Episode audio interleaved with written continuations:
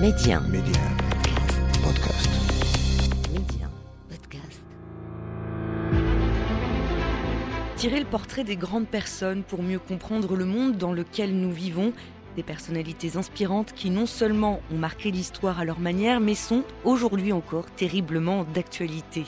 Un nom, une histoire, épisode 23, Fatima El Firia, une femme savante. Je suis Marion Fontenille, voici votre série podcast Un nom, une histoire. Fascinante destinée que celle de Fatima El Firia, Fatima, femme savante de la ville de Fès, altruiste terriblement avant-gardiste surnommée mère des deux fils, mais surtout doyenne de la toute première université de l'humanité. Son héritage, toujours actif aujourd'hui, l'université d'Al-Karawin, héritage scientifique, culturel, historique incommensurable tant pour le monde arabe que pour le monde entier. Une mosquée devenue université dont elle accompagnait la construction en jeûnant toute première pierre posée le premier samedi du mois de Ramadan. Nous sommes alors en 859. Précurseuse Fatima, source d'inspiration pour la jeunesse marocaine, elle s'exprime par la voix de l'artiste Zainab Fasiki dans cet épisode. Aujourd'hui, un nom, Fatima El Firia, une histoire, la bâtisseuse du savoir. D'après les récits traditionnels, Fatima, que l'on appelait également Umm el-Banin, la mère des deux fils, était une femme très pieuse, très attentive. Hassan El Jaï, lors de l'ouverture du 25e Festival de Fès des musiques sacrées du monde. En l'an 859, elle achète le terrain sur lequel elle jettera les premières fondations de la mosquée Al-Qarawiyin. On raconte que Fatima aurait administré les travaux dans les moindres détails et même qu'elle aurait jeûné sans interruption pendant deux ans, soit la durée totale de construction de la mosquée.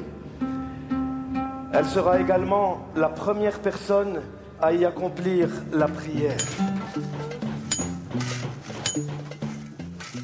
Une construction particulière. Fatima s'était engagée à n'utiliser que le sable et la pierre du lopin de terre qu'elle avait acheté pour la construction de l'établissement.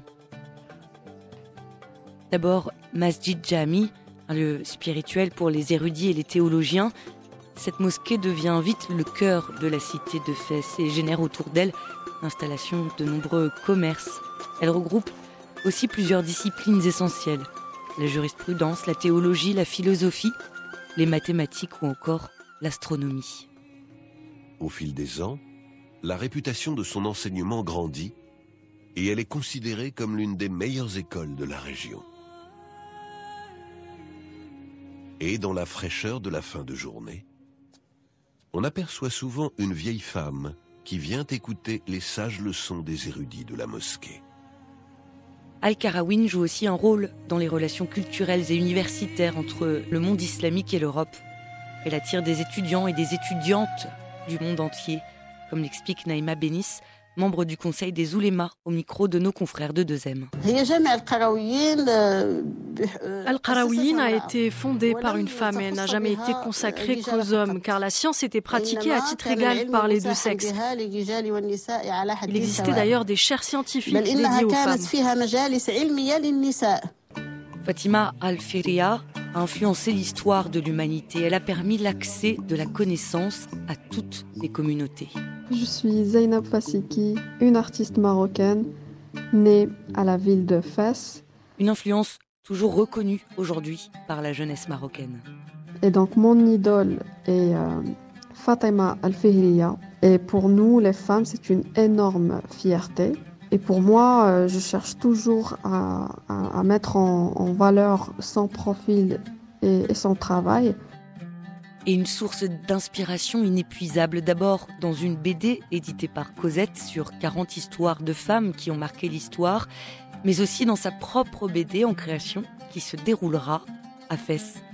Zainab Fasiki nous décrit sa vision de Fatima Al-Firia. Moi, j'imagine Fatima, bien sûr, comme une femme musulmane intellectuelle qui a changé la vie de plusieurs personnes par le biais des, euh, de, l'université qui a créé, parce qu'il y avait des cours, euh, il y avait du savoir partagé par elles. Et ça, bien sûr, euh, le, meilleur cadeau qu'une personne peut donner aux prochaines générations. Il aura pourtant fallu attendre le XIIe siècle pour retrouver son histoire dans les écrits, ceux de l'historien Ibn Abizar, précurseur autour de ses prouesses. Ce mystère, ce manque de documentation, a poussé certains, aujourd'hui encore, à remettre en question son existence même. Mais au-delà des idéologies, des théories, Zainab Fasiki y voit, elle, un message. Honnêtement, euh, durant toute l'histoire d'humanité, plusieurs femmes ont été exclues du domaine euh, scientifique, littéraire, artistique, où euh, il y a le système patriarcal qui a exprès exclu la présence de la femme sous prétexte de, son genre tout simplement. Et donc, quand on voit des femmes fortes comme Fatima, on voit qu'il y a un espoir, que les femmes n'ont jamais été et n'ont jamais accepté cette inégalité, qu'on voit jusqu'aujourd'hui même. Et euh, c'est pour cela que je mets en valeur toujours son travail pour, euh, pour dire aux femmes que on peut jamais accepter les inégalités, tout simplement. Aujourd'hui totalement rénovée, les six écoles coraniques relevant de l'université ont retrouvé leur fonction d'origine. Elles ont été réhabilitées et elles accueillent une centaine d'étudiants d'Al-Karawin. Quant à Fatima El-Firia, un prix porte son nom, un programme universitaire et une bourse. Erasmus Mundus Fatima Al-Firi, destiné aux étudiants universitaires d'Europe et d'Afrique du Nord pour continuer de permettre l'accès à la connaissance.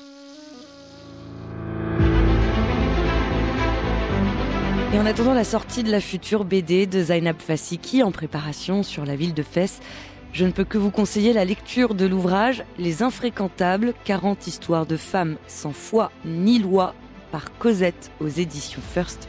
Un chapitre est consacré à Fatima, illustré par Zainab Fasiki. À voir aussi le documentaire de nos confrères de 2M qui lui est consacré dans la série Histoire humaine, femmes de notre histoire. C'est disponible sur YouTube et c'est sous-titré en français. L'homme de l'avenir est celui qui aura la mémoire la plus longue, ce n'est pas de moi, mais de Nietzsche. Alors souvenez-vous de l'histoire, celle avec un grand H, pour mieux comprendre la nôtre au quotidien. Et abonnez-vous à notre podcast Un nom, une histoire, que vous pourrez retrouver sur nos plateformes tous les mardis.